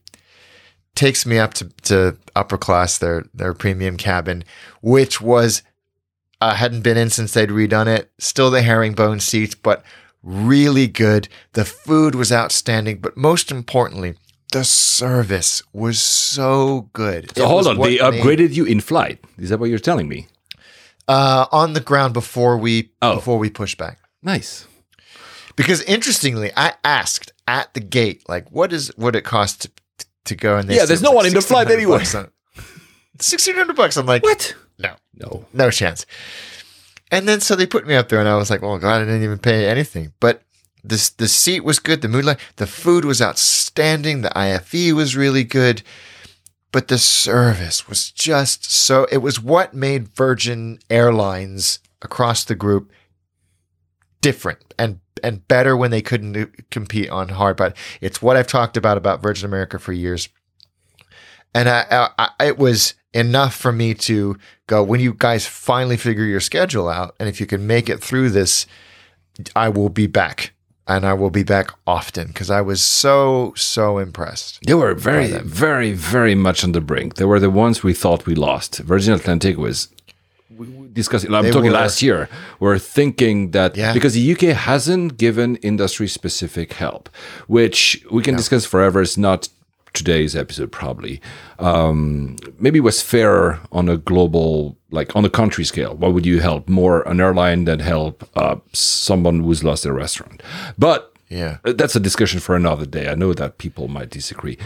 But really that is the airline that i thought we would lose. I mean virgin yeah, thought- australia was basically got bankrupt and reborn as a as a domestic airline. Domestic. Uh, maybe they will re- because right now they cannot travel internationally anyway. So, uh, but yeah, I, am I'm, I'm kind of happy they stick around, especially for competition upcoming. Yeah, BA, it was impressive. I I liked them. I was I, I, I they are if they can keep that uh that that quality. I, I, I will continue to fly them internationally. I don't think I will be able to do, you know, because BA has many airlines all these airlines have extended their uh, status, of course, one for six month and 12 month or 18 month. Like we're now most are up to 2022. Yeah. BA was kind of cheeky about that. BA is depending on the date of your renewal, they're giving you uh, for a second extension, so next to next year. I'm not getting it, and since I'm not gonna fly, I doubt unless they decide to so they've basically guys if you were in the first half of the year i'm simplifying it's not exactly that you would get an extension. And if you're not you would either have to wait and hope to get an extension or try to renew in a much shorter time frame because see again there's a travel ban here. So even if i wanted to renew unless I, I flew Qatar all the time, or whatever. Uh, there's no way. Um, so I'm not yeah. sure I'm going to be able to match Matt with Virgin, no. but I would love to try. Uh, BS. Well, if you have gold, or I think they yeah, still yeah. have it open. If you already have gold, then you can. Yeah, I should do that actually. Do I, I, haven't it's looked at it. my points and whatever for. I, I, mean, gladly they're still here. I'm sure we'll see. Deval- I mean, we've already seen devaluations across the board because they wouldn't give you. Oh, yeah, absolutely. Yeah, well, of course, but yeah, I should do that actually. I've BS taken a quite a. They took the opportunity, and I know that pissed off a lot of people in the industry, but they took the opportunity to kind of revamp the airline and, and cut costs aggressively. Yeah. Uh, so we'll see, like re- renew, you know, changing the contracts, what they've always wanted to do, right? So let's see. Um, let's see. I'm still giving a you know, of course, I'm not I'm not like Al Baker. I don't think they're two out of ten. I um, no, I hope I basically so. I hope that most of the airlines we talk about usually on this podcast stay because for the people that work with them and also because it's nice to have a little bit of variety. I mean, absolutely, we have our favorites, but a bit of variety would uh, would uh, be nice. Do you think so? Uh, alliances, I think alliances will come back with a vengeance because we thought, you remember, Delta was like, we're not really interested in the alliance anymore. Of course, they were in the worst of the three big ones, but uh, they. If you have a small, if you have smaller airlines, which they all are now, because they had to kind of let go of people, let go of aircraft, let go of routes, and if you have a world that will be at least for a little bit still divided in regions that open to each other or not, for global travelers, you need to rely on other airlines. Thus, an alliance makes sense, right? Yeah, because so many, as you say, they've pulled in their networks yeah. massively. So they, but they still want to be able to ticket through and sell through to those places they used to serve and that their passenger base have gotten used to them serving. So I think that the value of network, and it's not even reciprocity anymore, is it? Because mm-hmm. you you're not competing. So I think if you had a you know, an instance where like BA and American were flying 20 times a day between New York and JFK, they will do every other flight. Yeah. You know, so that they're yeah. not incurring the cost, but they're able to sell through. So, so that, that will add to the value of the majors as well. And I think put even more pressure on people like Virgin Atlantic and Virgin Australia and, and other mm-hmm. smaller kind of tier two, if you will, carriers because they don't have those fortified global arrangements in place with major, glo- uh, you know, other major global carriers. Yeah, no, yeah, you're you're absolutely right. I, it's still early to say which because there's there's there will be airlines probably that will still uh, we don't know. Um, it's the timeline of this is still very up in the air. We have the impression. Yeah. Uh, being in countries that have had and have currently vaccination campaigns going pretty well, we have an light at the end of the tunnel. Obviously, uh, Mm. at least it feels like we have to be cautious. I mean, I think I've gotten, you know, when I was thinking about it last year in March, I think I got pretty much. No, I'm bragging. Pretty much everything right. I think it would take. It would. It's catastrophe. It is one. It would take forever. It It is taking forever. It's. It's not going to be easy, and we will fix this, and we we're fixing it with with vaccines. But uh, the timeline is the one thing that we. Uh, it's impossible to say, and again, we have this tendency of because we're in in a good place or in a better place now, we're like, oh yeah, it's it should be going better. Probably if you are currently in the Philippines or in India, you're not thinking that. You're thinking, oh damn, you know what's what's what's happening, right? And and I made one mistake. So because I will, I'll, I'll call myself out, uh, and this is why I'm being more cautious this year because this mistake involved actually you because I was texting you and I said that. I remember saying, I think it was in June last year when we were basically going out of lockdown in the UK and we succeeded, as in the caseload was going super low. And like I went along with the enthusiasm and the happiness and you know and the kind of almost feel feeling of victory and said it's done and i told you i remember i wrote that we might have a wavelet in the fall which turned out not to be a wavelet because we're on a much much much worse which is why now because i admit my mistake you know again i, I was i was too carried you know with the sense of euphoria that wow we're getting our lockdown and we made It's it understandable, isn't it? yeah, but meaning this is why I, now I want to be. I was talking the other day. I work with some destinations. I was talking with Norway Tourism Board, and I was, I, I, I, want to be super positive because I am, and you are. We are people that ha- have a positive outlook on life in general, but because of that experience of last year, I I have this level of conscious of cautiousness, sorry, in my head. I'm like, I don't want to sell it before it's there. So I think it's really, and this is why the reason why we're doing this podcast today. I feel that it's going better, but the timeline on which is going to be the, the one thing I think, and I'm going to ask you if you if you agree with me. You probably agree with me. The one thing I will miss. There's not a lot of things I will miss for a while is my favorite kind of trips where when I did these crazy multi-city trips, uh, Yeah. You know, the ones, and I'm gonna probably take a few other episodes. I'm gonna, you know, do like a nostalgia and mention these trips that I've never done on the podcast because then we stopped. I've done, you know, it was Lisbon, JFK, Frankfurt, Singapore, Hong Kong, then uh, Gatwick's, Yeah. M- Singapore again, Manila, Singapore, Dubai, uh, Narita, Haneda. That was the Yeah, return. yeah. Dubai. No, and, I- and, and those now with uh, the rules, you know, maybe you need like a test three days before, but with if I take the Yeah, test, it's like just- it's and the rules might be de- depending on where you come from. They were like, uh, but you've been in five countries in the past week. We cannot accept you. Oh, that is something that I think will take time. And coming to the question I wanted to ask you, probably for a while we'll need to plan much more our travels. Yeah. You- Yeah. I don't mean, I? I do. And I've, I've, I've been able to mourn the loss of those trips a little bit earlier. I just, the circumstances of my life have changed a little Yes. bit too during, during the last 18 months. Um, and I, I realized early on in that process that that type of trip is, is just not going to happen for me Yeah. for practical reasons for a long time. Yeah. And, and I, it's funny because every now and then on, on one of the sort of time machine apps that look Yeah. back at your photos and your posts, I'll see like just did San Francisco, London, Frankfurt, Dubai, Singapore, Shanghai, Dubai, Frankfurt, London in three days, and I was like, whatever. Yeah. I, I, that that's that was cool to say, you know, when I was Yeah. sprightly and in my 30s, but now that just doesn't sound like, especially with as you say, everything else that's attached to tra- to, to to airline travel now. That just sounds awful.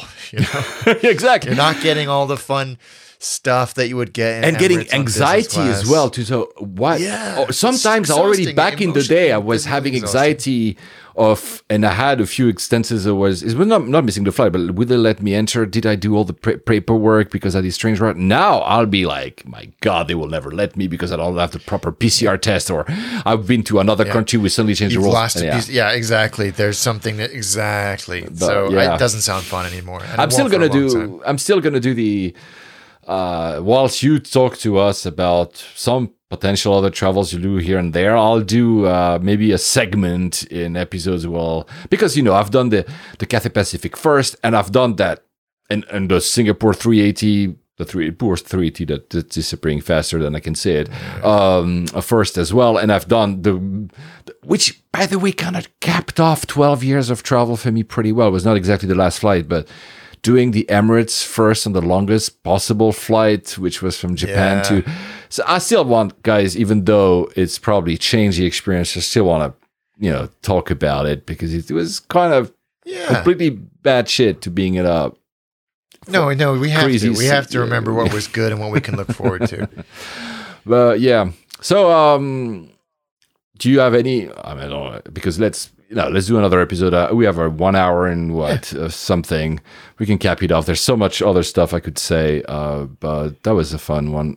Do you have any trips coming up? I don't. I used to be the question I would cap off the I know. Yes, I do. I've got to just, know, but to the U.S., I, I keep. Uh, my father lives in France, and I haven't seen him since February 2020. So I'm trying to to to hope that I, I can uh, get down there soon, sooner rather than later. So yeah, Okay, and Um, also being able to travel for work again one day. Yeah, me too. Because uh, it was fun to build an entire TV studio at home. It's been fun to do all the stuff uh, from home, and I've been quite successful at it. But Uh, less about the flights, simply being in somewhere else and seeing other people, and you know, and just hanging out with friends in a bar in Tokyo or in the street food in. Bangkok or whatever, yeah, I kind of miss that, and so yeah, I too. I Me want that more It's than the same. more than the actual flying, which of course I will I will always kind of like, but it's the I look. I haven't seen Alex in. We live not very far from each other. We haven't been able because we it was impossible. So yeah, guys, I'm not going to edit a lot. That's a kind of the new. thing. I don't know where I'm going with this, as as in with the podcast. I'm. We don't know. Maybe we're going to do another one in two weeks. Maybe we'll wait a month. I don't know. The one thing I know is that I will take less notes uh, because I First of all, I'm pretty busy, busy actually. Thank God again, touching wood. Um, I don't want to get into the the stress. It was not a stress because talking to Alex is never a stress. But like, oh, we need to prepare an episode, and we have all these notes and all these news. I kind of want to kind of roll with it and just chat. Next time will be probably very similar about what we have to say because there's not going to be a lot of new things to say. But uh, and and and I'm not going to edit a lot. It's going to be more a freestyle type of uh, recording. So unless Alex, he knew that before because I texted him. Unless he says something completely out of whack, I will because I'm a friend. Of course, I will remove that bit so he doesn't. He can plead the fifth, and and I'm not. Uh, yeah, and I'm a bit sad, but I'm not going to be as since I'm not as active online please do not take it the wrong way if I or we do not answer your messages because it's not because I don't like what you guys have to say or you have like lots of great feedback. Is that that's just don't want to deal with uh, being too much online. I found a very kind of nice balance, you know, uh, at home and reading and enjoying uh, my very local neighborhood, and I. I don't want to kind of dis- spoil that for the moment. No, so I think you're very wise. I'll, so I guys just be, but however, uh, I will mention some of the good stuff that you guys sent me probably. So I will take a little bit of notes for the for next one because you've been some of you guys that have been very active, and I I know they're in a folder somewhere, sending us like super nice words about how cool or things are, and and I'll finish with that.